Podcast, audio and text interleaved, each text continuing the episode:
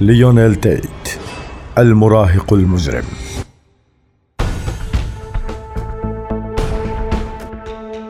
ليونيل ألكسندر تيت مواليد الثلاثين من يناير عام 1987 هو أصغر مواطن أمريكي حكم عليه بالسجن مدى الحياة دون إمكانية الإفراج المشروط عنه.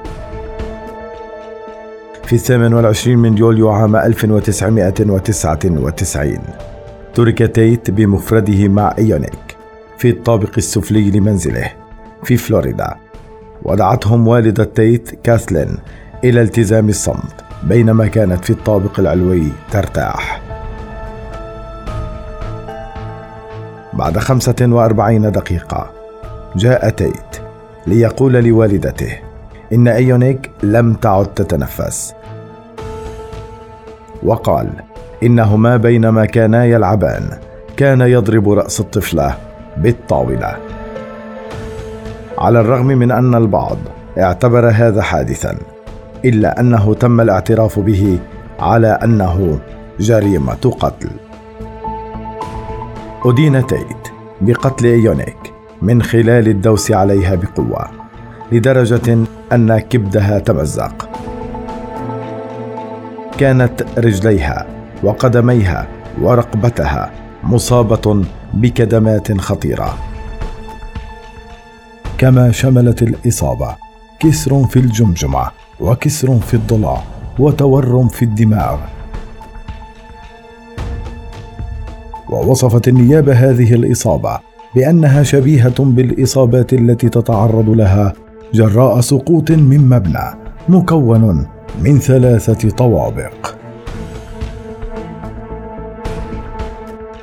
اشترطت قوانين فلوريدا على هيئة المحلفين إدانة تيت بالقتل من الدرجة الأولى حتى لو لم تعتقد هيئة المحلفين أنه كان ينوي القتل. لأن أي فعل متعمد يمكن توقعه بشكل معقول أن يؤدي إلى إصابة جسدية لطفل.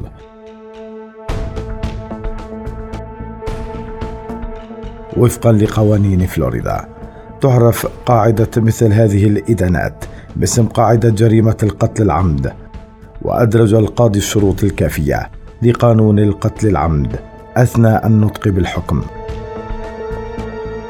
لذلك حكم على تيت بالسجن المؤبد دون أن تضطر النيابه العامه إلى إثبات أنه كان ينوي القتل أو الإصابة.